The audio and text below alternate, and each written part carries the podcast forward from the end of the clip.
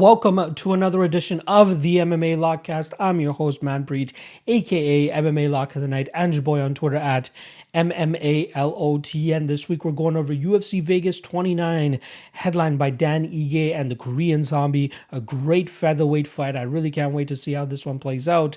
And in the co-main event slot, we got Alexei Oleinik going up against Sergey Spivak. A little bit of a questionable placement, but when you look at the rest of the card, it kind of makes a little bit of sense. But there are definitely some fun fights on the undercard that I truly can't wait to break down for you guys. The one that I'm probably most excited for has got to be Kanako Murata versus Virna Jandiroba. We get two very solid grapplers going up against each other, one with a uh, freestyle Olympic wrestling background and one with a black belt in BJJ, probably one of the better BJJ black belts that we have in the UFC. And I truly can't wait for that fight to play out and see which fighter is able to impose their will even more. Again, a couple other great fights, Sung Woo Choi against Julian Erosa, one that I'm very much looking forward to. And even Matt Semelsberger against Khaos Williams should be some fun for as long as that fight lasts. Uh, as we always do, let's start off with the uh, betting breakdown of the last card. Last card was UFC 263, and it ended up snapping a three event winning streak for your boy. And as you know, we don't hide from L's around here, so we're gonna go out there and uh, talk about it and break it down for you guys real quick in terms of what went wrong. So first and foremost was the dog of the night play. We had Jake Collier plus 175, one and a half units going up against Carlos Felipe, and it was going pretty well, I'd say. I said it was 1 1 going into that third round. And then uh, the body language of Jake Collier was really not in his favor. Carlos Felipe was the one kind of marching him down and stalking him for the majority of that round and really kind of making it tough for Collier to get his game going. Now, I do think that Collier actually outvolumed him in that round, but the, the more impactful shots, the again, the body language truly was on the Carlos Felipe side, which ultimately is why I think that he ended up getting his hand raised that night. But you know, very close fight, split decision loss for Jake Collier. I'm happy with the value that I was able to accrue at a plus 175 for Jake Collier. But at the end of the day, we don't cash the ticket. And that's what matters to me the most is cashing that ticket. And unfortunately, it didn't happen that night. So minus 1.5 units on Carlos, or sorry, on, on Jake Collier. Lock of I play shits the bed. Uh, Jamahal Hill put a little bit too much confidence in that guy. Um, you know, I truly thought that he wanted to play on the ground as much as he did. Shout out to Paul Craig for snatching up that arm the way that he did. That was a weird grip. Uh, not often you see that type of grip and having that much success with uh, that type of grip. But uh, Paul Craig was really able to jack up that arm of Jamahal Hill. Obviously, ended up dislocating it. And uh, yeah, gets the tap, gets the technical submission victory. It actually ended up, I think, being a TKO, which is weird as hell. But um, good win for Paul Craig that night. That smashes our lock of the night play. So minus five units there. That was actually parlayed with Leon Edwards, who had some shaky moments at the last seconds of his fight with Nate Diaz, but went out there and did exactly what he was supposed to do. In hindsight, probably the under one and a half in the Jamahal Hill fight was the way to go, especially with the type of grudge match that they had. Uh, but again, hindsight 2020 we don't know these things until after the fight, right? So, uh, crushing loss there, but it is what it is. It snaps the three event winning streak. I think overall now, um, 14 out of the last 17 events are, are wins, but I want to keep that trend moving and get back on another winning streak for you guys. And hopefully, we can do that this weekend, starting off with UFC Vegas 29. Now, as you guys know, for the Patreon, link is in the description below, five bucks a month. I drop my bets on there as soon as I make the play. And then when I'm uh, giving it out for free, which is when I'm on less than a three event winning streak. I post my picks for free to the public, but they have to wait till Friday. So there might be some line movement. There might be some changes in the fight, but more often than not, uh, the public has to wait until Friday to see my picks. So today's Thursday. I will be dropping them tomorrow, Friday evening. So you'll have to wait till then to see what my lock of the night play and my dog the night play is for this weekend. But hopefully it's uh hopefully it's an uh, it's a W this weekend on both fronts so that we can get uh, another streak going for you guys. So there's the Patreon, a ton of great content on there, a great lively positive Discord community as well. So shout out to everybody that's on the Patreon over there. Um, uh, the best bets and props article, I go through every single fight to give you my best bet and best prop for each single one. I'm a very low volume better in terms of giving you guys the lock of the night play and dog of the night play in terms of my official bets, that's why I have the best bets and props article to give you guys my thorough thoughts on every single fight and then give you guys my best bet and best prop on that. Something else that I'm going to be adding, most of you guys know if you guys have been following my YouTube channel for a while now, I drop prize picks tips where I give you guys my three best prize pick spots for every single card. What I'm going to be doing moving forward, starting with this week, is uh, I'll keep doing my three uh, best prize picks tips and drop that on the YouTube channel for free for everybody for the public. But on the Patreon, I'm actually going to go through every single fight once again, very, very briefly, maybe one or two sentences, nothing crazy, but at least give you guys my best spot for the prize picks for every single fight on the card. That's their projected totals in terms of uh, fantasy points, minutes, significant strikes, takedowns. I'll give you what I think my best spot is for every single fight through an article on the Patreon. So once again, make sure you guys check out the Patreon. Link is in the description below. Last thing I want to plug before we get into the breakdowns is Coolbet. Coolbet is a fantastic uh, w- a website if you guys are looking for a new bookie. They have great odds. They allow you to parlay props. That's something that a lot of people try to take advantage of or look for in their bookies. Coolbet definitely allows you to do that. So make sure you guys go check out Coolbet. And when you guys sign up, use promo code MMALOTN2. That's the number two, and uh, they'll match your initial deposit up to 200 bucks. Trust me, you're going to want to take full advantage of that because they have great odds, great props, and uh, trust me, you're going to want to take advantage of that. Last thing I'll say, they have a six times rollover on your initial deposit. Most places are, I think, 10 times rollover. So it is below industry standard, uh, but still uh, definitely worth doing it because you're going to have your money in there for a while anyway. So once again, coolbet.com, use promo code MMALOTN2. Trust me, you're going to love it. They have great analysis tools so much awesome stuff to love about Coolbet. They're definitely ahead of the trend when it comes to these betting websites. All right, that's pretty much it on my end. Let's not waste any more time. Let's get into the breakdowns for UFC Vegas 29, and hopefully, we're able to turn this analysis into some cash for you guys. So, enjoy the breakdowns. Casey O'Neill versus Lara Procopio. We got minus 150 on Lara Procopio and plus 130 on the sophomore Casey O'Neill. Let's actually start off on the Lara Procopio side, as I was very happy to cash her as a slight underdog against Molly McCann in her last fight, as a lot of people were overlooking her, or in my opinion, a lot of people are just overrating Molly McCann and what she brought to the table. Procopio did make a decent account of herself in her first UFC fight against Karol Rosa, and even though she got out volumed in that fight, she showed a lot of good things in terms of solid uh, striking technique, her ability to kind of continue to push the pressure no matter what's coming at her in the striking realm. Um, but I think what turned off her, turned her off from a lot of people was her inability to get Karol Rosa down. But a lot of people are overlooking the fact that Procopio only really started to go for those takedowns after she was already getting touched up and really damaged by Karol Rosa. So can't really look too much into that. She was able to land several takedowns against Molly McCann, but she did seem to power and strength and muscle her takedowns more so than actually lean on technique, which leads me to believe that she might have some troubles here in terms of taking down the bigger and stronger uh, Casey O'Neill.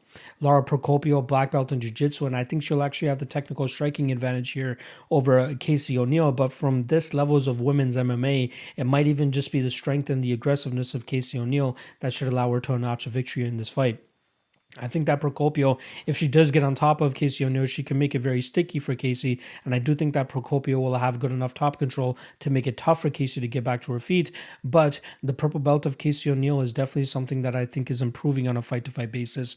The amount of time that she's spending over there at Extreme Couture will definitely be helping round out her game, especially considering that she was originally from Australia, I believe, with Scottish background. But uh, uh, she fought over there, and, you know, there wasn't that high level of competition for her truly to go through in that regional scene. I do believe she had one fight over there at UAE Warriors, but it still pales into comparison in terms of what Procopio had to go through in terms of the regional scene and uh, what she had to deal with en route to the UFC compared to what O'Neill had to deal with en route to the UFC. Now, the level of competition is obviously on Procopio's side, but it's very hard to use that as an argument, especially when an opponent is at the mercy of their promoter or wherever the fuck they're at um, and, and, you know if they were able to take tougher fights, they probably would have taken tougher tougher fights, uh, as the case is for Casey O'Neill here. And now she's really trying to carve out a spot for herself in the UFC's uh, flyweight division and, start to add names to her belt. Right, Dobson. Say what you want about her as a fighter, but that's a decent name to get under your record in terms of um, you know somebody that's had experience inside the UFC, that's been in the UFC for a while, that was on the Ultimate Fighter. So skill for skill, Casey O'Neill absolutely beats her, which is exactly what she did in that fight, but she slowly started to add the names to her resume. Procopio could be next year. And I think that's what's actually going to end up happening. I think that Casey does end up landing some takedowns here. I think uh, she'll have good enough top control. Should be able to land good shots from on top, some good ground and pound on the feet. Again, I think Procopio is the more technical striker, but I think the aggressiveness and the ferocity in which that Casey O'Neill approaches her fights, that might be enough to kind of break the technical advantage that Procopio has in those situations. And again, once this fight hits the ground, I don't believe that Procopio is this, uh, you know, she is a black belt, don't get me wrong, but I don't think it's to the point where she's super threatening off of her back. That is yet to be seen, though, especially going up here against a girl in Casey O'Neill who probably have a lot to you know, for her to handle, especially if O'Neill is able to land that top position and that top control. But I do still find myself on the underdog here in Casey O'Neill. Again, I think her aggressiveness and her uh, her strength will ultimately be the benefactor in terms of her winning this fight. But it's a very close fight, and if it's a close fight, if it's a toss up, uh, a coin flip, which I believe it is, I ultimately am going to lean with the underdog here at plus one thirty for Casey O'Neill. Shout out to anybody that was able to get this fight at the pick of odds that it was, especially if you're on the Procopio side. But I do think that O'Neill actually uh, wins here. I think that she'll get the better positions, she'll land the better shots on the feet, and I do think that Procopio is durable enough to take it and just stay alive long enough in this fight to see the judges' scorecards, which is why I'll take Casey O'Neill to win this fight via decision. Joaquim Silva versus Ricky Glenn. Yes, I said Ricky Glenn. Apparently, that's how Mr. Glenn wants to uh, be named now, or at least be uh, addressed by. Uh, we got minus 130 for Joaquim Silva and plus 110 for Ricky Glenn. Now, both guys are coming off of pretty significant layoffs, right? With Joaquim Silva, you have roughly about a two year layoff, and then for uh, Ricky Glenn, you got closer to a three year layoff. But Ricky Glenn was actually scheduled to fight uh, Carlton Minus back in December, uh, and then there was some complications in terms of COVID. Him and his coach tested positive for COVID. They went back to their hometown, I believe, of Des Moines, Iowa. And then his other coach, who was supposed to meet them later on in the week, also tested positive for COVID. So, regardless, there's no way that Ricky Glenn was going to be able to uh, perform that night. Then he takes roughly about six months off, and I think that was more so him his inability to actually secure a fight. Uh, he had said in a recent interview with uh, with uh, James Lynch that he was waiting for short notice opportunities and just waiting for an opportunity to jump in, uh, but nothing really transpired. He just recently became a dad, so we're going to start to get father uh, Ricky Glenn going into the cage, and I'm interested to see how that type of uh, change in his mentality actually affects his game. Ricky Glenn also uh, going out there and uh, again performing as an underdog here, but is also coming off a hip surgery, something that had kept him out of the cage for as long as it did. Last time we saw him, he went out there and lost a decision to Kevin Aguilar in a fight where he was primarily the one moving forward, but Kevin Aguilar was the one landing the much better shots, obviously landing significant strikes that the uh, judges were seeing, and then it really busted up Ricky Glenn as well. Uh, Glenn did attempt to take the fight to the ground at times, as he does seem to thrive in those situations where he's in the clinch and trying to drag fighters to the ground and just overwhelming them with that pace and pressure. Uh, but Kevin Aguilar did a really good job in, term of in terms of keeping the fight vertical and then landing the better shots, even when Ricky Glenn was pushing the pressure and the one with the front foot. Joaquim Silva, he could be uh, a similar situation here with Kevin Aguilar, where you have a much more vicious striker in Silva, a guy that is fine with working off of his back foot, and more often than that, Ricky Glenn it seems at times he's a little bit wild with his strikes and doesn't have the craziest power behind his shots. And that's where I think that Silva is going to start to separate himself from Glenn in this fight. I think that we'll see Silva, even though he's not the more technical fighter here in terms of the striking, he does land vicious Muay Thai uh, combinations. I believe he's a, a, in a value cow Thai guy as well, uh, which obviously helps him in terms of getting it striking off uh, BJJ black belt, as we always know, but I'm not so impressed in terms of what we've been seeing off of his back. Uh, but he does have this viciousness about him, just as we saw in the Vince Pichel fight, which is a fight that probably he could have won, right? Uh, even though it was a unanimous decision, there was a very good case that he probably deserved to win that first round. He lost the second round, let's be honest about that. But his strongest round was that third round. He was coming on strong in that third round, and it's funny to that that's the fact because even in a in a previous fight, the the Jared Gordon fight, uh, coming on strong in that third round, and there's been this narrative out there about Joaquim Silva slowing down in third rounds. I just don't understand that. You know what I mean? He won the third round, in my opinion, against Vince Pichel, finished as Jared Gordon in that third round. I think he's starting to separate himself and, and really distance himself from those uh, those gassing uh, narratives that are out there about him. So if this fight is mainly going to take place on the feet, which I think it will be, and it could be what Ricky Glenn kind of pushing the por- uh, pushing the the pace and moving forward, I think that Silva's just going to be lighting him up, even with him on his back foot. Uh, he has great body work as well, just as we saw in the Jared Gordon fight, not just in the finishing sequences, but throughout the fight, he's landing great, great body shots that really start to slow down his opponent. Ricky Glenn, you know, he's going to be forced to come up a weight class now. He was missed weight last time around against Kevin Aguilar, so we don't know how much that's going to Im- impact him in terms of coming up a weight class and in terms of the, uh, the the strength discrepancy he might feel here. We know that um, Joaquim Silva is going to be the shorter guy here, but he looks hella strong and he seems like his takedown defense will be able to hold up for him here because if it does get dragged to the ground, now that's where I think that Glenn will be able to wear on him. But if Silva is able to keep the fight on the feet, I think that's where Rick Glenn is really going to struggle in terms of staying competitive in the striking realm. Now he might be able to outpoint him and outthrow him and out, out and just outvolume him, but I don't think it's going to be to the point where that the referees or sorry the judges are going to overlook the impactful shots that Joaquim Silva will be landing throughout this fight. I think that this is a great fight for Silva as long as it stays vertical. Uh, again, I, there's only a, I believe the statistic on Ricky Glenn uh, takedown accuracy is only 13%, but he spams them a lot. So if if Silva is able to keep the fight to the uh, to the feet, I believe he has a 63% ish takedown defense. Hopefully it comes through for him here against Ricky Glenn. He's to start to light up Glenn with leg kicks, body shots, and then obviously the big power that he's able to let go on the feet. I like Silva here. I, I, really do. I like him as a slight dog, or sorry, a slight favorite here. Minus 130 is a great line on him. I think that he has the bigger power. I think he has the more finishing upside. Uh, both guys have been rocked and hurt in past fights. All of Ricky Glenn's fights have gone to a decision, uh, but there have been very a lot of sticky moments for himself as well as his opponents in the past. The most notable fight, obviously, is the Gavin Tucker fight, and that fight really, I think inadvertently raised the stock too much uh, for Ricky Glenn in a lot of people's eyes, and then he obviously faltered a couple times after that Gavin Tucker performance but I don't think that this is going to be a Gavin Tucker situation. I think this is going to be uh, uh, Joaquim Silva going out there and landing the bigger, better strikes, maybe even landing a takedown or two of his own. I know he's not historically known to go out there and do that, but I think that could definitely help in terms of the judges' scorecards and just kind of keeping Ricky Glenn on the on the tip of his toes, especially when Ricky Glenn is the one pushing uh, forward and, and kind of backing Joaquim Silva up.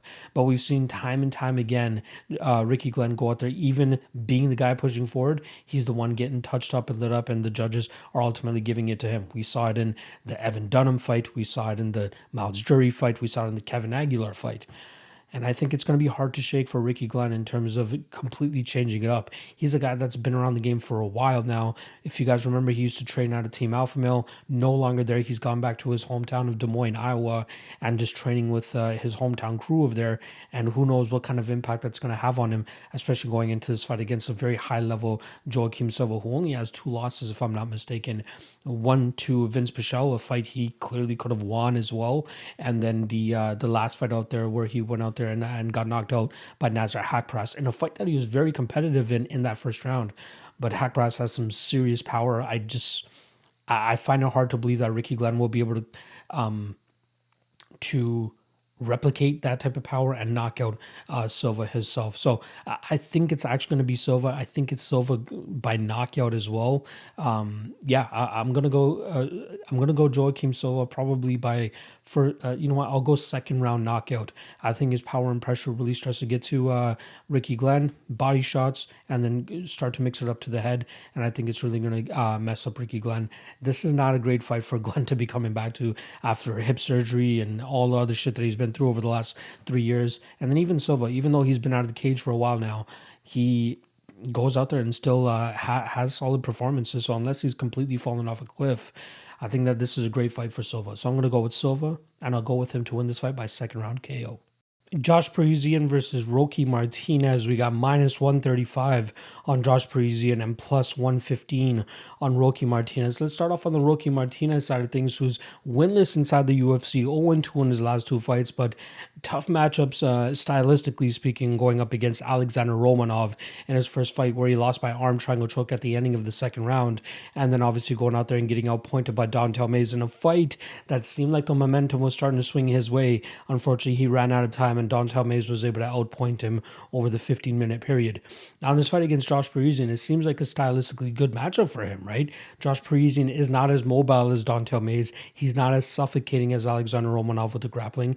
And more often than not, jo- Josh Parisian's path to victory is going out there and starching his opponents within a round or two. If he's not able to do that, more often than not, he starts to gas out and he allows his opponent to kind of pick up the activity and just outpoint him over, you know, rounds two and three, like we saw in his last fight against Parker Porter. Roque Martinez, going back to him, though, he's fought pretty much all over the place, right? Uh, biggest names that he's fought, Jay Kuhn, uh, Cro Cop, both of those fights, which he ended up losing. He did actually beat Da Un Jung when Da Un Jung was back uh, one in one, so super early in his career. But Roque Martinez has fought several different types of styles of opponents, and I feel like Josh Parisian is a style that he's seen in the past. I'm not understanding as to why Josh Parisian was such a big uh, favorite in his fight against Parker Porter. Say what you want about Parker Porter, uh, but it goes to show that you can't really bank on a heavyweight like Josh Parisian who shows a ton of deficiencies in his game and trust him at that minus 200, minus 250 line that he was at for that Parker Porter fight.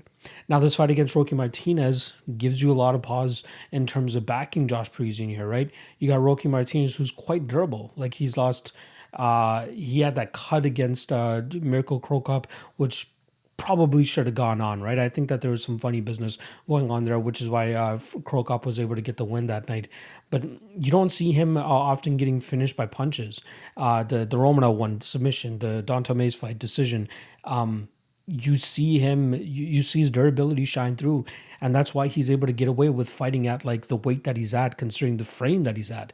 He has a lot of weight that he could definitely lose if he went out and tried to do it. But uh, you know, his durability and his punching power allows him to be successful at heavyweight against decent competition or moderate competition. And I lump Josh Parisian into that moderate competition. I think that Parisian is a KO or a bus fighter, and he does have cardio issues, as we saw in his last fight against Parker Porter. And I truly think that it's something that Roque Martinez could take absolute advantage of.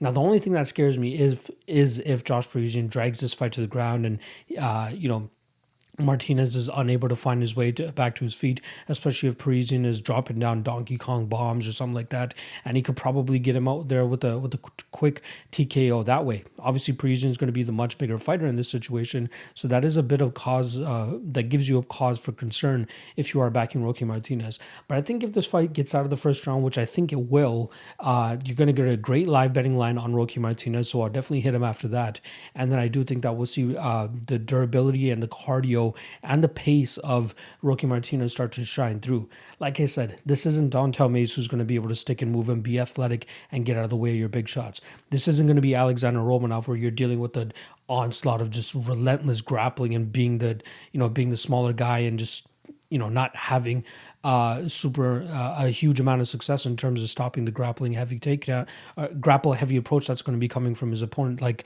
Romanov. Parisian is like a a bruiser. He's a guy that goes out there and tries to knock you out. The, his uh, the TKO victory over Chad Johnson was beautiful with that ground and pound, but I feel like Roque Martinez, if he's in the similar situation, he'll find a way to survive those and then get back to his feet, and then you're going to see Parisian really start to suck wind. So there's a lot of question marks in terms of. Uh, you know what kind of Parisian we're going to be getting, especially after his loss last time around to Parker Porter, the weight that he lost. And again, it's funny because Porter and and Roque Martinez almost have similar um, similar physiques and similar height and similar reach and all that type of stuff. But I think that Rocky Martinez shows a little bit better durability, and I think that uh, if he can push and break Josh Parisian, uh, again, stay on the front foot, keep uh, uh, Parisian moving backwards, keep Parisian's back against the cage. I think uh, the clinch position is somewhere that Roque Martinez could have a lot of success. I like Roki here. I actually like, Roque by decision as well. Another spot that I'm actually eyeing very closely. I know it's a little bit chalky, especially for heavyweights, but the over one and a half is currently sitting around minus 185. And that's a spot that I very much like in this spot. You know, I, I think, again, both guys are quite durable. Roki Martinez not a crazy heavy puncher. He does have some solid power in his hands, but uh, Josh Parisian has a decent chin of his own, so I could definitely see this being a clinch for us for the little first little bit. I could also see Parisian being very calculated in his approach in terms of not blowing his wad like he did it last time against Parker Porter.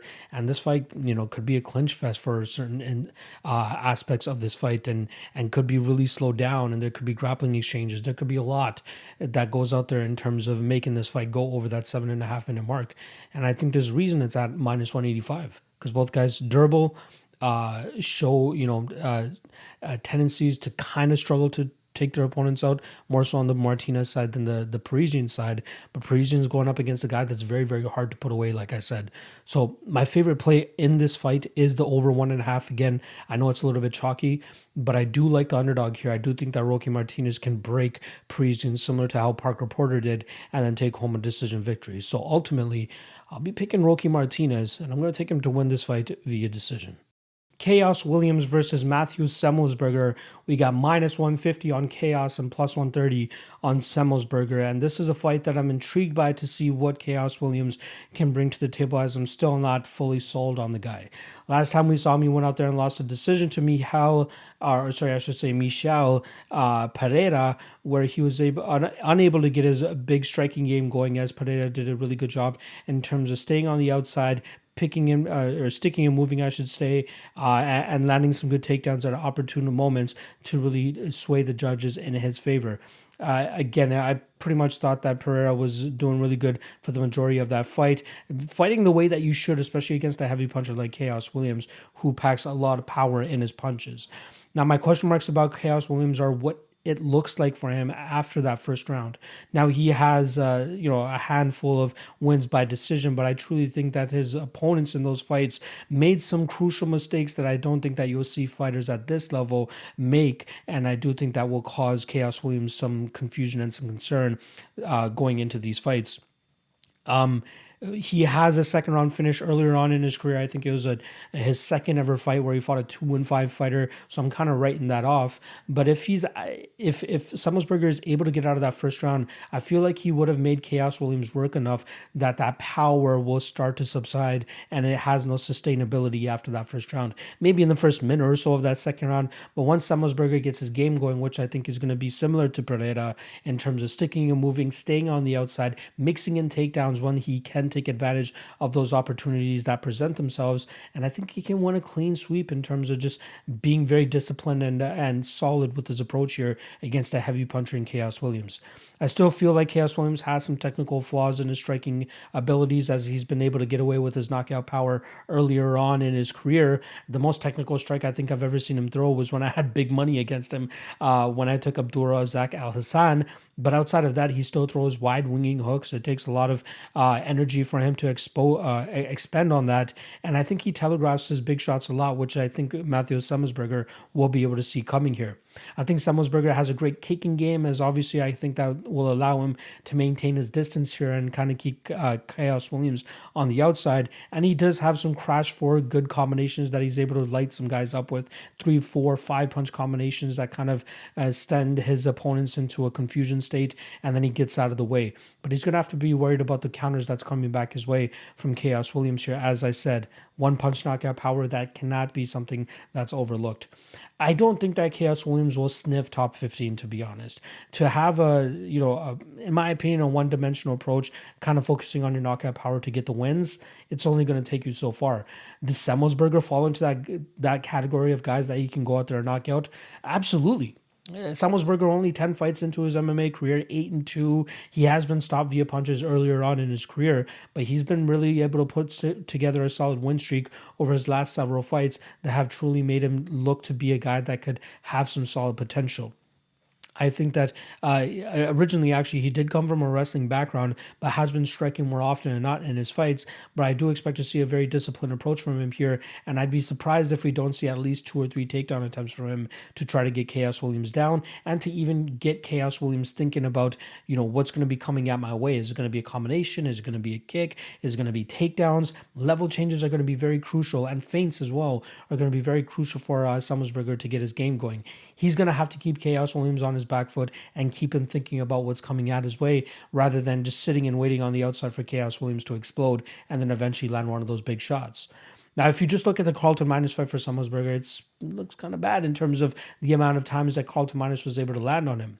But the difference between Carlton minus and Khaos Williams, beside their power, is that you know, Carlton doesn't really put much behind his shots. His his shots really go from his chin right down the middle to his opponent. So it's a little bit harder to telegraph than what Khaos Williams does at times, especially with his big heavy strikes and his you know his power shots unless it's one of those knockout blows that he landed on Al Hassan. more often than not, you see Khaos Williams really winging his shots. And I feel like Semelsberger should be able to see those come in or at least duck down and try to initiate a clinch position and take the brunt of those shots off, uh, or at least the power of those shots off those punches. Ultimately, I am going to lean with Semelsberger here. I think as long as he stays conscious, this is a fight for him to go out there and outpoint Khaos Williams.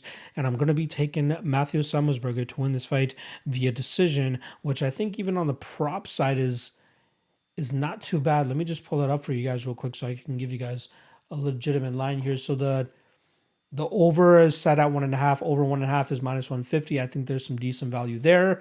Um, and then Semelsberger to win by decision is at plus 320. I think there's some solid value there too. So ultimately, I'm going to be going with Semelsberger, and I'll take him to win this fight via decision. Virna Jandiroba versus Kanako Murata. We got minus 130 on Jandiroba or Jandiroba and plus 110 on Kanako Murata. The line that I'm most intrigued by here, though, is the over two and a half, which currently sits around minus 200 at most places. Now, it's not often that you see women's MMA uh, overs being anything better than minus 300. And I think the reason that the line is around that minus 200 in this spot is um, if you look at these women's records, more often than not, they're going out there and getting finishes. But when they're fighting other competitive fighters, that's when you see it start to go to a decision, right? Uh, Jandiroba going out there tapping out Felice Herrig and and uh, you know having success the way that she does the skill discrepancy is just so wide in those fights. Just with Murata as well. When she's going out there and uh, getting finishes, it's because the skill discrepancy is so wide. But when they start to fight fighters roughly around their level, especially in the grappling realms, you see them kind of cancel each other out and kind of have long, drawn out fights.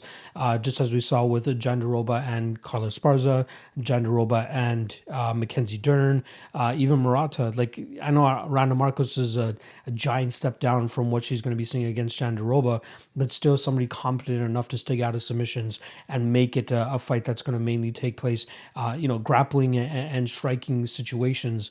But again, I, I think that this is a very close fight in terms of skill set, which is why the line is as close as it is. You got BJJ practitioner Virna Jandiroba, much more experienced than Murata as well, going up against freestyle Olympic wrestler Kanako Murata, who's having a lot of success of her own. The only ever loss that she's taken in her career was, I believe it was her fourth or fifth ever fight ever, which was over, I want to confirm the date, but I feel like it was about five years ago, where she fought UFC veteran uh, Rin Nakai yeah, that was close to five years ago, where she got submitted by Rin Nakai in the third round by by by a rear naked choke.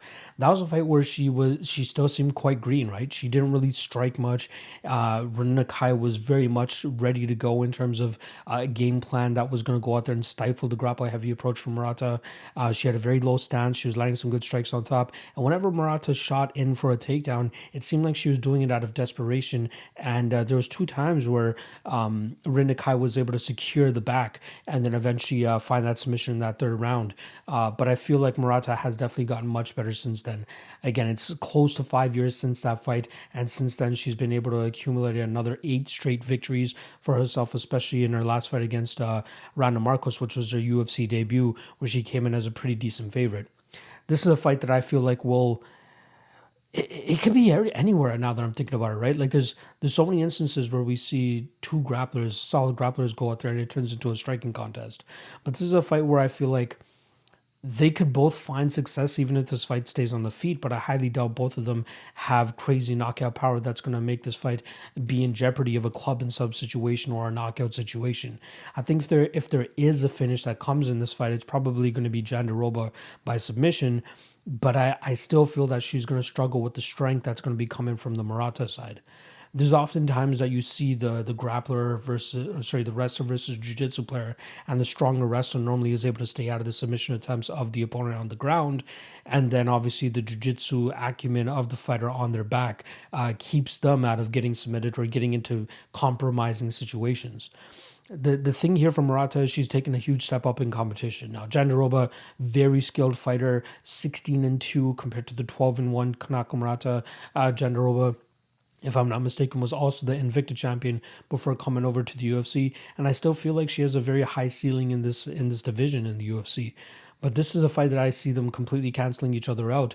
But ultimately, it's going to be Murata that I feel like, um, you know, who is showing improvements on a fight to fight basis now. She is 27 years old. She's only getting better as her career goes on. Whereas Jandiroba seems like a little bit more uh, of a fighter that that that is gonna be like what we've seen from her over our last two or three fights is what we're gonna see from her moving forward. I don't see her getting any better or anything like that. Uh, the striking kind of even. I feel like I don't even know who you give the advantage to, but I feel like you are seeing improvements from Murata on a fight to fight basis. Whereas Jandiroba, it seems like her striking is serviceable enough to eventually get the fight to the ground where she wants to get it to and to get her jiu-jitsu going. However, she's going to struggle to get Murata down here, right? Jandiroba historically has a decent wrestling game, but she's going up against a freestyle wrestler here in Murata who has tons and tons of experience in terms of uh, nullifying takedowns and, and keeping the fight vertical. Um, again, I see a ton of clinch situations. I see a ton of uh, stalemate situations. Murata being strong from on top. Um, you know, nullifying the jiu-jitsu game of Jandiroba. And uh, yeah, I, I, think we see Jander, or sorry, uh, Murata go out there and grind this fight out via decision. Very close fight though. Again, the, the, could potentially hit reversals here. She there are instances where you see Murata kind of have her hands down on the mat, which is a no-no, especially when you're going up against a high-level BJJ player. Uh, and there have been times where we see Murata get locked up in some arm bars, but she seems calm, cool, and collected in those situations in terms of getting her arm out of there and getting out of any serious trouble. She's going to have to very much mind her P's and Q's here against Jandiroba, as I do believe that this is the best BJJ specialist that she's fought at, you know, in her 13, 14 fight career.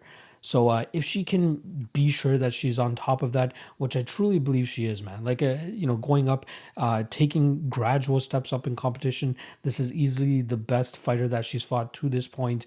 Uh, you got to believe that she's to go out there and have some solid success. Some, uh, sorry, some solid success in terms of landing takedowns, being heavy on top, and nullifying the jiu-jitsu game of Jandiroba yeah, again, the spot that I like the most over two and a half, minus 200 ish. These fighters are going to cancel each other out. There's going to be a lot of grappling sequences, a lot of situations like that. But I don't think that we'll see a finish from either person. And if you do go heavy on that over two and a half, I think the best hedge uh, situation is taking Jandiroba to win by submission, which I think is between plus 250 and plus 300 last time I checked. But that's, uh, you know, if you want to save yourself in case, uh, you know, in case of a finish, like I said, it's more than likely going to be Jandiroba by submission. But ultimately, I will be going with Murata by decision. I think she'll uh, nullify the takedowns of Jandiroba, which will probably be coming. I think this could turn into a slop fest in terms of a striking fight. And then if it does get into the grappling situations, I think it will be Murata on top and her uh, heavy pressure on top, her ability to pass at least into half guard to stay out of big trouble will allow her to stay out of the submission game of Jandiroba. But again, very close fight. I'm going with the over two and a half, and I'm going to go with uh, Kanako Murata to win this fight via decision. Aleksa Camur versus Nikolai Nega, oh, sorry, Negumereanu. It's going to take me a little bit of while to uh, to get that name down. Negumereanu. Uh, Negumereanu is coming in as a plus two den dog, especially after a long layoff now too. After he had lost to uh, Saparbek Safarov, I believe that was back at the beginning of 2019, and the return on Aleksa Camur is at minus 250, who's also coming off a decision loss last time around to William Knight. Now on the Aleksa Camur side seven and one, still kind of raw, 25 years old, training out a strong style. Obviously, that's the gym that Stipe Miocic calls home. Uh, there's a lot of hype on Camur to go out there and you know come close to what Miocic has been bringing to the table. But I think that's a little bit too lofty of goals at this point in time. Let's let this guy just flesh out a little bit. He's only one in one in the UFC. Very underwhelming performance against William Knight last time around, but I do think that he has all the chops and abilities to go out there and beat a guy like Negumereanu, who has pretty much been fed tomato cans his entire career up until coming to the UFC if you guys notice, most of Nick's uh, victories uh, or actually fights have come for a promotion called RXF, which is actually the local Romanian promotion where a lot of guys just get set up to win and then eventually make it to the big stage, whether it's the UFC one, Bellator, whatever it may be. But RXF, it was definitely a very pro Negumereanu, trust me, especially with the level of competition that he was fighting and some of the records that you were seeing there as well. He was able to go out there and starch most of his opponents without much resistance, which is why he looked like such a solid fighter. But then once you get that Saparbek Safarov fight under your belt, you truly see that he's not you know what he was built up to be when coming to the UFC. I feel like Camur has him pretty much covered everywhere here, and the only way that Negumereanu ends up winning this fight is if he ends up knocking out Camur. I don't think that's going to happen though. I think that a lot of people are writing off Camur because of his last loss to William Knight, which obviously doesn't that look doesn't look that good now considering what Da Un Jung was able to do to William Knight. But you just can't bl- or focus on a fighter's one of his last losses. So you got to look at that whole body of work. And if you're putting up the body of work from Camur against what Negumereanu has uh, before coming into the UFC, I side with Camur very heavily, and I completely understand why he's the minus 250 favorite going into this fight. I don't think that this is a fight that you really need to overthink. I think that this is a fight where you'll see Camur stay out of the way of the big shots that are coming his way from Nick, and then he's going to be able to get his grappling game going, or at least be able to outpoint him from the outside, which should ultimately allow him to notch that decision victory. I think Negumereanu is very durable. I think he'll be able to take everything that Camur brings to the table here, and I do think that Camur will be cognizant enough in terms of staying away from the big power shots that are going to be coming his way. So I like Camur here. I like him to win by decision. I think he makes it look relatively easily as well. And uh, Mariano, in my opinion, only really has a puncher's chance to win this fight, which is why he's the biggest underdog on this card. So ultimately, I'm going with Aleksa Camur, and I'm going to take him to win this fight via decision. Diego Lima versus Matt Brown. We got minus 165 on Diego Lima and plus 145 on the immortal Matt Brown. Let's start off on the Matt Brown side of things, who's 2 and 3 in his last five fights. Two of his most recent fights coming by knockout to Miguel Baeza, and then he loses a decision to Carlos Condit after that. Uh, 40 years old, Matt Brown, still fighting somehow. He retired, then ended up coming back, and it just hasn't looked that great for him. I think he, when he retired and came back, uh, it was right after the Donald Cerrone fight. So he kicks it off with two wins where he was a minus 350 favorite over Diego Sanchez and Ben Saunders, two quick, and not quick, but like solid knockouts in those fights against very chinny fighters. And then once he starts fighting solid competition, he starts to come up short.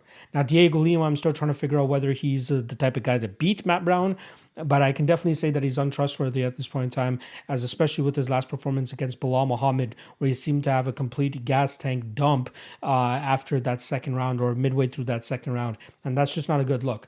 Now that's very unlike him though, right? Like we've seen in his three fight winning streak prior to that Belal Muhammad fight, he was able to go out there and have decision victories over guys with solid gas tanks in Court McGee and Luke Jumeau.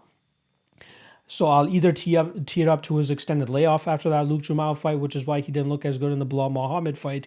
But we also have to give some credit to Belal Muhammad with his suffocating style that he's able to implement on most of his opponents. Now Diego Lima, great calf kicker, it worked out pretty well for him in the Belal Muhammad fight. But I do think that he's going to struggle here to effectively implement it against Matt Brown. Uh, Matt Brown still has heavy power in his hands. He's still decently durable. I don't know if Diego Lima is that type of knockout power that will put Matt Brown out, but it could definitely put Matt Brown into some trouble. I think it's going to have to come down to his calf kicks and his ability to implement them effectively so that he can slow down Matt Brown, take the power off of his shots, and then let his own hands go so that he could potentially find that knockout blow. Uh, very close fight. I don't know. I, I think the odds are relatively accurate, but still too much juice for me to be paying on a guy like Diego Lima. But this should be a good fight for him to get back on track. I'm ultimately going to take him to win this fight via decision, but it's a it's a it's a closer fight than the odds indicate, in my opinion. I don't think that Diego Lima is this crazy good fighter, and I used to fade him before his three fight winning streak uh, and it worked out pretty well for me. But uh, Matt Brown could definitely bring a different type of uh, angle into this fight that Diego Lima has yet to deal with in the past. And again, that that pressure, power heavy style of Matt Brown could definitely break a guy like Diego Lima, especially if he's having Diego Lima on his back foot for the majority of the fight, like Belal Muhammad, and that definitely does uh, play into a guy's cardio depleting quicker and quicker if he's forced to back up for the majority of the fight. But ultimately, we'll be going with Diego Lima here. Um, the, again, I, I just don't have the the utmost confidence and trust in him to go out there and get the job done, which is why I'll be keeping him out of most of my plays. But I am going to take him to win this fight, and I think I, he's actually going to win this fight via decision. But tough, tough fight. Be very careful if you're going to be wagering on this fight. But I will go with the Diego Lima side of things, and once again, by decision. Wellington Turman versus Bruno Silva. We got minus 135 on the debuting Bruno Silva and plus 115 on Wellington Turman. Let's start off on the Turman side of things, who's had three fights in the UFC now with a 1 and 2 record. But most surprisingly, last time around, he got knocked out by Andrew Sanchez, a spot that not a lot of people saw coming, especially considering that Andrew Sanchez historically is not a heavy puncher. Now, one caveat I'll throw out there about Andrew Sanchez is that not a lot of people expect him to get the knockout, but I truly believe that he had the size, frame, and explosiveness to truly be a good knockout puncher, especially if he started to put some emphasis into his striking rather than just going out there and desperate desperation takedown after desperation takedown. And we definitely saw that in his Turman fight, which ultimately resulted in him getting the knockout. But it's hard to predict that before the fact. But good to see Andrew Sanchez slowly trying to round out his game and not just be a desperation takedown artist. Uh, so poor performance from uh, Wellington Turman there, but we got to cut the guy a little bit of slack considering it's only been three fights in the UFC and he's only 24 years old, so he still has a lot of time to grow and truly flesh out to be one of the better fighters in this uh, 185 pound division. Now he's going up against Bruno Silva, who hasn't even fought in the UFC yet, yet had already popped for a USADA violation and uh, has been on the shelf for a little bit now. But he has a lot of steam coming into the UFC, especially springing, excuse me, huge upsets in his last two fights as a plus 490 and a plus 450 underdog to Alexander Shlemenko and uh, Artem Frolov, uh, respectively. Those are two fights that they did not expect him to go out there and win at M1 Global. And that's exactly what he did. And uh, it was all due to his heavy power that he was able to put on these opponents and really hurt them in that way. Now, this is a quintessential grappler versus striker matchup where I actually favor the grappler here in Wellington and, and his ability to get this fight to the ground. Who knows what kind of Bruno Silva we're truly going to get now that he's off of whatever sauce he was on when he was fighting on the regional scene. Uh, Bruno Silva did compete on the Ultimate Fighter Brazil, where he lost to Vitor Miranda, I believe, in his first fight, and then was able to when then went on to the regional scene, put together a solid record, and eventually came back to the UFC, or not came back to the UFC, but is now making his UFC debut. His takedown defense is very sketchy, though, and I think that's where Wellington Turman will truly thrive in terms of dragging this fight to the ground and threatening him with submissions or at least staying on top and getting that control time that he needs to get that judge's decision. I'm torn between the submission prop and the decision prop. I'm ultimately going to be going with the decision prop here with Turman, as I do think that his grappling and smothering ability on top will be too much for Bruno Silva to handle. Again, it's very tough for me to go out there and back a guy that's coming off an extended layoff, not to mention that layoff being because of USADA making his UFC debut and the fact that he's a favorite at minus 135. I did see that bet online dropped um, Wellington Turman as a minus 170 favorite as the opener, and that line got steamed up quickly as he ended up becoming a plus 130 ish underdog as soon as the public was done with that uh, the, those low limit openers. I still don't understand why they're so heavy on Bruno Silva outside of the fact that he has those two big wins in his last fights, in his last two fights. But there's just too many question marks for me, and the big gape that, uh, or the gaping hole of Bruno Silva uh, and his takedown defense, that's too much for me to overlook. And more often than not, if you guys have been following me for a while, you know that I tend to lean with the grappler, especially in these types of situations. So I'm going to be going with Bruno, or sorry, with Wellington Turman, but don't be surprised if you see me take a little bit of a shot on that Wellington Turman submission prop as I do think it has some value, but ultimately I think it's going to be Wellington Turman grinding this fight out over 15 minutes and getting his hand raised via decision.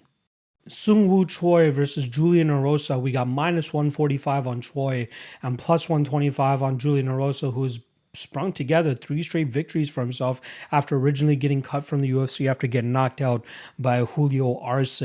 Uh, Julian Erosa did pick up a win on the regional scene by submission and quickly found himself back in the UFC. I believe he took the fight on uh, against Sean Woodson on short notice, coming in as a plus 400 underdog and springing the upside with a beautiful D'Arce choke finish, uh, I believe in the second or third round against Woodson.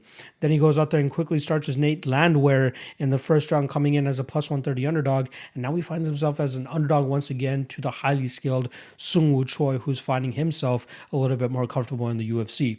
What we normally get from Julian Erosa is a wily veteran with a good striking style, a little bit wild in those striking exchanges. It seems more often not that he whips his shots rather than he actually tries to do it technically. You see him really put his whole body into it. His weird lanky frame and his hands down type of style really allowed to uh, put more velocity behind his punches, but it's technically not the right way to do it because he does overextend on his strikes quite often. You don't want to be doing that against a technical kickboxer, Muay Thai specialist like Mr. Sung Woo Choi. And I truly think that the straighter, crisper, and tighter shots are going to be the ultimate. Um, uh, reason as to why he ends up winning this fight. This fight could potentially go under two and a half as well. I'm seeing a lot of love out there for that plus money prop there, but I think ultimately it's going to be Choi outlanding uh, Rosa you know, better strikes, more impactful strikes. Erosa has been finished in the past, but I think his chin should hold up for him here against uh, Sung Woo Choi, who's going to have to defend takedowns because I'm expecting Julian Erosa at a certain point in this fight to have to go for takedowns. But we've seen Choi's takedown defense improve on a fight to fight basis, and I do think it will come through for him here as Erosa isn't primarily a grappler or sorry, a wrestler, nor somebody that has amazing rest or takedown technique. Um, I expect this fight to start off pretty wild. Uh, Julian Rosa normally comes out like a banshee at the beginning of the fights, and then he slowly starts to settle into the fight, which is normally when his opponents start to take over. And that's exactly what I'm expecting with Choi here, too. This might actually be a good live betting opportunity, as Rosa could have some success in that first round. But as the longer that this fight goes, I expect Choi to get more success. And if you can get him at plus money going into that second round, I think you're, you know, you're doing pretty well for yourself in terms of getting a good line on Choi, who, in my opinion, is the better striker, and that's where I expect this fight to play out for the majority of the 15 minutes. Again, there is a finish possibility on both sides here, but I do think actually it's going to be Choi that wins this fight by decision by just staying more calm, cool, collected, and disciplined, and just waiting to counter Erosa at the pro- appropriate times, especially after Erosa throws his combinations and he just overextends, just as we've known to see him do in the past. So good wins for Erosa over his last three fights, but I think he's running into a really stiff test here against Sung Woo Choi, who should go out there and pretty much touch him up in uh, the striking realm here, being the much more technical and uh, savvy fighter, especially in those striking exchanges. So I'm going to be going with Sung Woo Choi, and I'm going to pick him to win this fight via decision, although I'm not ruling out a potential knockout as he could catch Erosa as he's overextending on a punch. So uh, I'll go Sung Woo Choi by decision. Marlon Vera versus Davy Grant. We got minus 200 on Marlon Vera and plus 170 on Davy Grant. Now, this is a rematch of a fight that took place in February of 2016, back when uh, Davy Grant was able to pull off a decision victory over Marlon Chito Vera that night. A lot of that victory had to do with Davy Grant landing takedowns and having good success from the top position in terms of controlling Marlon Vera, as well as going out there and landing some solid damage from on top. Now, both guys have obviously made some progress in that amount of time, right? That fight was close to five, just over five years ago, if anything. Uh, Marlon Vera has had has had about twelve to thirteen fights in that span of time, whereas David Grant has been quite as um, a little bit more conservative in, in his approach in terms of being active inside the cage. He's actually had only, f- I believe, five fights since that Marlon Vera fight, and uh, again, he he's had some decent uh, success. He's gone three and two in his last five uh, fights, actually on a three fight winning streak right now, and uh, two of those uh, he was actually the underdog, plus one thirty against Gregory Popov. He was the uh, you know they were at pick odds for the Martin Day fight and then for the uh, Jonathan Martinez fight, who was scorching at the time, coming off a big win over Thomas Almeida, we had David Grant as a plus 250 favorite, or a plus 250 underdog, sorry. And once again, he gets continue. Uh, he continuously gets disrespected, and myself included. I was one of those guys that was downplaying Davy Grant's game a lot, but he has come a long way, and he's definitely showing those improvements inside the cage, especially over his last three fights. Now, uh, again, like I said, plus two fifty underdog two day um, to Jonathan Martinez last time around, and it was a very competitive fight. The first round, Jonathan Martinez had some solid success, and I believe he even hurt Davy Grant at the near the ending of that uh, first round. And then after that, David Grant came back with the fire of his own, and he was able to put the pace and pressure on Jonathan Martinez, which ultimately led up to the beautiful finish that he was able to uncork. I believe it was a it was the same combination that he actually ended up knocking out Martin Day with in the fight before, and it just goes to show how much power David Grant actually has in his hands. Uh, again, now he's a plus 170 underdog going into a fight where he's already beaten this fighter five years ago, and that I, in my opinion, that has to do with Marlon Vera, you know, obviously fighting Jose Aldo last time around, having a win over Sean O'Malley, um, you know, the very close fight against Yadong Song probably could have gone his way too, but he has been making the progressions and, and he's been the one remaining more active. And for sure, you know, a lot of people who are newer to the sport probably don't even realize that David Grant actually went out there and beat Marlon Vera uh, six fights ago. Uh, again, five years ago as well. Uh, both guys making improvements, but I do ultimately have to side with the underdog here. I think there's a ton of value, which is why we're seeing the line start to close as fight week uh, progresses, and it's due to both guys pretty much having the same skills that I think that David Grant will be able to exploit for Marlon Chito Vera.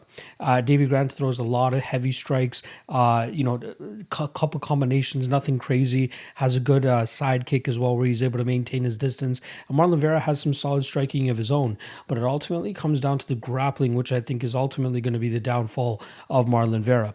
Now, Marlon Vera, as we saw in his last fight, the entirety of round three, he had his back taken by uh, Jose Aldo, and that's not a, uh, an aspect of Jose Aldo's game that we're used to seeing, right? You see Jose Aldo go out there, get his striking going, get his Muay Thai going, and that's usually how he ends up winning fights with beautiful body shots as well but he knew he needed that third round. He was able to secure that back position on Marlon Vera and then just keep it for the majority of that round.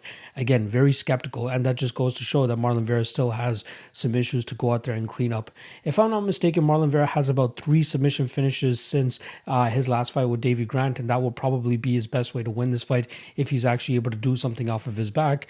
As Davy Grant's three losses, or at least his his latest three losses, have all come via submission. Uh, Damian Stasiak and Manny Bermudez were the last two to submit him. And I actually would place Marlon Vera uh, right in between those. I'd say Manny Bermudez has a much better guard game. Uh, and then Marlon Vera probably slides into number two. And then Damian Stasiak in number three. And if you guys remember, that Stasiak finish came in, thir- in the third round after a pretty grueling fight for both guys. So I, I, do lean with Davy Grant here. I think he's the value side. We've seen their fight already play out before, and it seems like Marlon Vera still has those deficiencies in terms of his grappling, which I ultimately think will be his downfall in this fight, especially with the guy in, uh, in Davy Grant who has serviceable striking. He might be low on the numbers in terms of the volume, but I think that ultimately with his ability to rely on his grappling, his strong takedowns, his ability to mix in his striking and his takedowns is going to cause Marlon Vera a lot of troubles in this fight again, Marlon could be making improvements. He's 28 years old. He's still finding his groove. Davy Grant, 35, but he's not your normal 35er considering how inactive he remains inside the cage, right? Like uh, in terms of being active, um, active with actually going out there and having fights. Again, it was only it was six fights ago that he fought Marlon Vera five years ago. So he doesn't stay uh, active that much inside the cage, but whenever he goes in there and competes, he gives it at all and it and it seems to work out for him, especially over his last few fights. If I'm not mistaken, Bisping was talking about how Davy Grant owned a, a successful restaurant or something, and that's why he's not so keen on going out there and fighting as often as he does because he's you know he's doing it for the love of it. He's not doing it to make the money anymore. It's more so to just go out there and compete and showcase his skills, especially after he opened up his own gym uh, over there, I believe in England as well. So uh, yeah, uh, ultimately, stylistically speaking, I'm going to be going with the Davy Grant side of things. Again, uh, heavier striker. Uh, he might be down on the volume, but again, I think that he can rely on his clinch game and his takedowns to control Marlon Vera. And as long as Vera doesn't throw up any type of crazy submission off of his back, I think Davy Grant will be safe in terms of uh, you know bringing that top, crushing top pressure that has allowed him to you know win that first fight against Marlon Vera and have some success in his fight with Gregory Popov. Uh, even against Martin Day, I think he had a little bit of success in that fight too with his grappling. But I'm expecting him to have even more success here against Marlon Vera. So I like that plus 170 tag on David Grant. I think this fight should be uh, closer to a pick 'em. So if you're able to snatch David Grant at solid plus money, I would heavily. Uh, uh, I would heavily recommend that. So I'm going to be going with David Grant here, and I think he grinds this fight out and wins this fight via decision. Alexei Oleinik, Oleinik, Oleinik versus Sergey Spivak. We got minus 230 on Spivak coming in as the second biggest favorite on the card, uh, and the plus 190 return on Old Man Oleinik. Now, a lot of people are scratching their heads as to why this fight has achieved that co-main event slot. But the last several fights for Alexei Oleinik have actually been main event slots, so he's a little bit of a name call him a little bit of a needle mover, especially on the on these fight night cards. But I believe he deserved at least that co-main event slot. It would have been better to have, you know, maybe some budding stars, some promising prospects to at least showcase in that co-main event slot. But here we are with a sloppy heavyweight fight that could potentially go a full 15 minutes, and it may not be what the UFC was expecting it to be when they matched these guys up, and especially put them in this co-main event slot. Now, Alexei Oleinik, two and three in his last five fights, both of his last two fights, getting knocked out by Derrick Lewis and Chris Daukaus, but this is a completely different opponent in, in Sergey Spivak, and I don't believe that we'll see a quick knockout as we did in Oleinik's last two fights. Now, Oleinik is durable, I'd say, to a certain extent. Uh, you know, um, the the the Fabricio Werdum fight uh, fight and Maurice Greene fights definitely showed us a lot. Even in the Derrick Lewis fight, he had a lot of success early there. And if he had given up on that head and arm, uh, or I believe it was a scarf choke, he probably could have transitioned to a different type of submission and probably gotten the win that way. But his stubborn ass wanted to go out there and try to make a statement by scarf choking or scarf hold choking uh, Mr. Derrick Lewis. The Chris Daukaus fight didn't play out in his favor at all. Daukaus, we obviously know, making massive improvements in his striking. His hand speed is, you know, probably one of the best in the heavyweight division. And unfortunately for Oleinik, he was able to find that out that night by getting knocked out relatively quickly.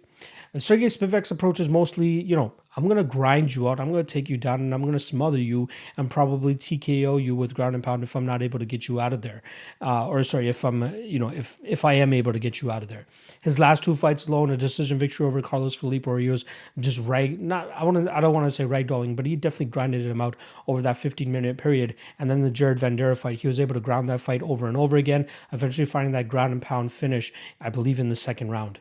I'd be very surprised if he saw Spivak go out there and try to grapple Oleinik right off the bat. That would be a huge no-no for the 14 fight veteran compared to the what is that 75 fight veteran Alexei Oleinik.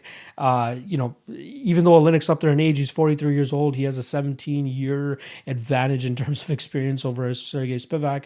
Jiu Jitsu is one of the last things to go. Just ask Demian Maia and some of these other older guys that are able to get away with just their Jiu Jitsu.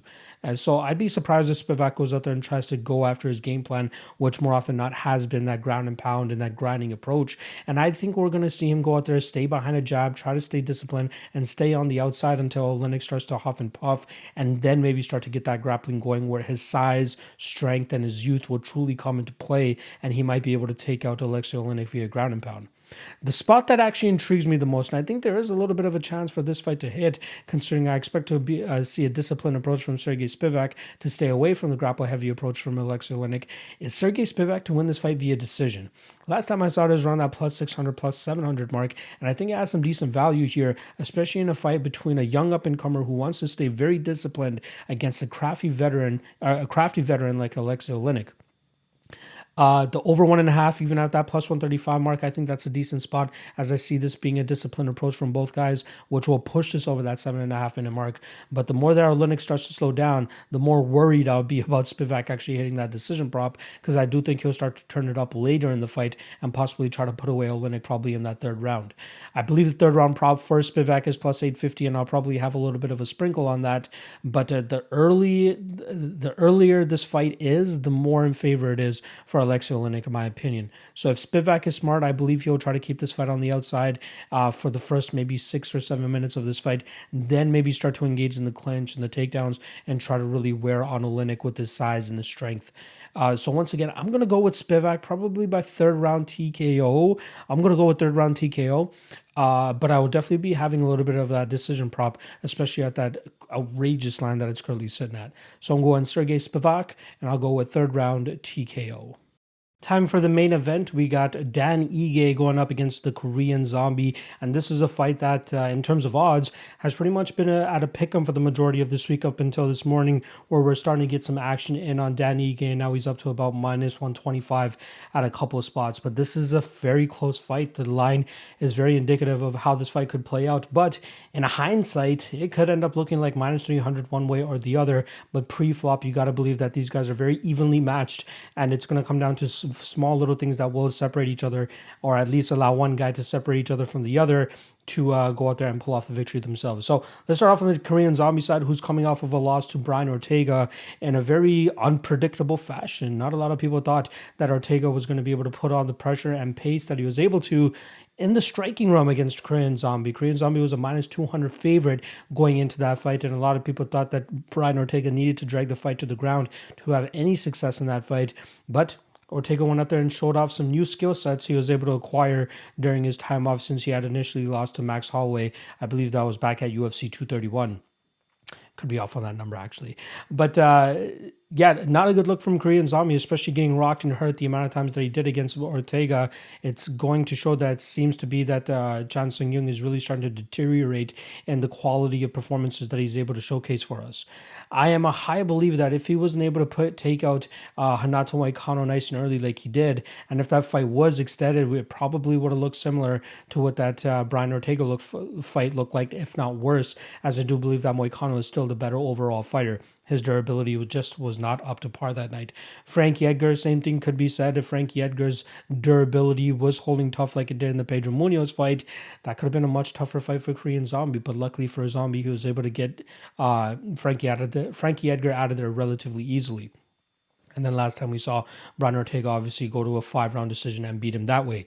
Korean Zombie, good underrated grappler. Obviously, we remember him for having one of the first ever twister submissions inside the UFC over Leonard Garcia, and has a very crafty jiu-jitsu in his own right. But he definitely does have some power in his hands, which has allowed him to get victories in the last three out of his five fights, knocking out Dennis Bermudez, Renato Moicano, and then Frankie Edgar. The Yair Rodriguez fight was one that was very close for him to getting his hand raised by decision that night. Yair Rodriguez really pulls one out of his ass with that beautiful backwards elbow that dead, deaded Chan Sung Jung and allowed Yair Rodriguez to get his hand raised that night. I've heard numerous reports. There's also that Korean report I'm, I'm missing is John Kwan, I believe his name is. I'm probably butchering it at this time, so I apologize, John. But he did actually state that this could possibly be the last time we see Korean Zombie compete, especially if he uh, go ends up going out there and and loses. And that's not a great mentality to come into, especially up against an up and comer like Dan Ige, who just uh, tasted his first, uh, you know, um, sample of a main event slot against Calvin Kattar two fights ago.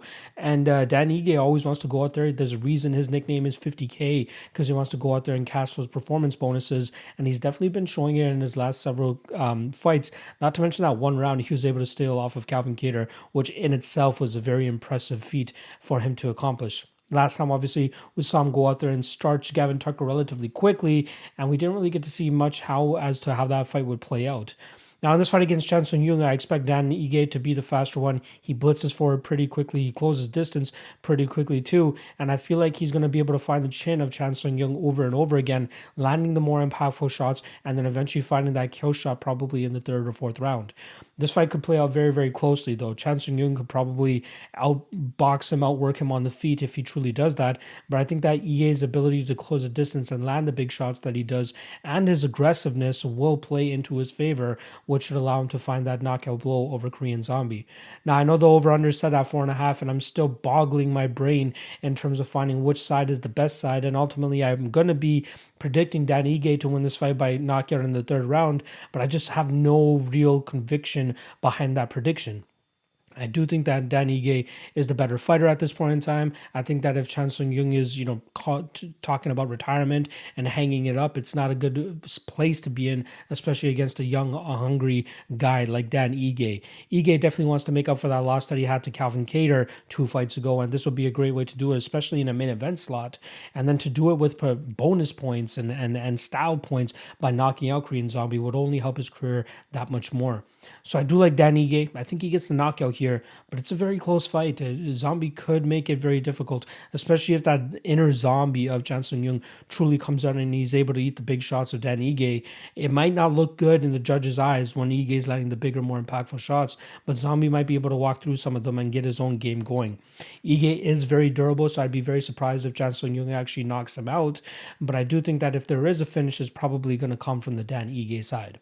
So ultimately, I am going to pick Dan Ige. I'm going to pick him to win this fight by decision, but it's a very damn close fight. So if the Korean Zombie ends up getting his hand raised this weekend, I wouldn't be that surprised.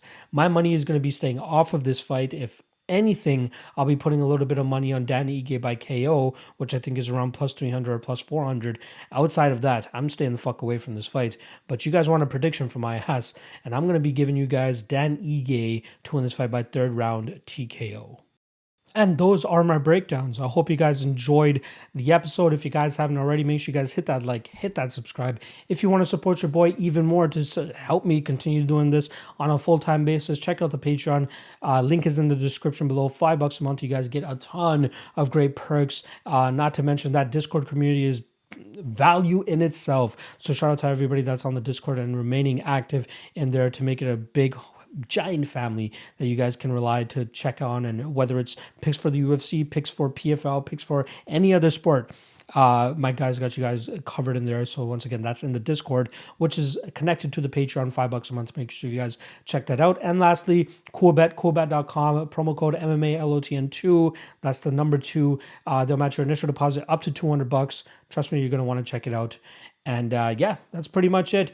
We still have propping you up coming up this week. We still have the Ultimate Weigh-In Show 9 p.m. Eastern on Friday night coming up, and then my Fight Day live chat 1 p.m. Eastern that's coming up. So I got a ton of content still coming for you guys throughout the week. Hope you guys enjoyed the show. Hope you guys enjoyed the podcast. Hit that like, hit that subscribe. Last thing I'll say, if you are listening to this on iTunes or Apple Podcasts, wherever the fuck it's called now Drop me a review. Drop me a, a, written review. Give me five stars, whatever the fuck. Give me three stars. Give me four stars. Whatever you think I deserve.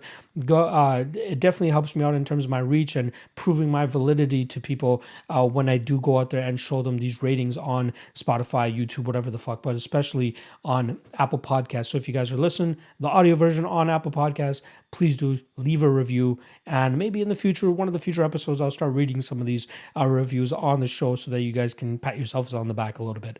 All right. That's it on my end. Uh, good luck on your bets this weekend, and I'll see you guys throughout the week for some more UFC Vegas 29 content.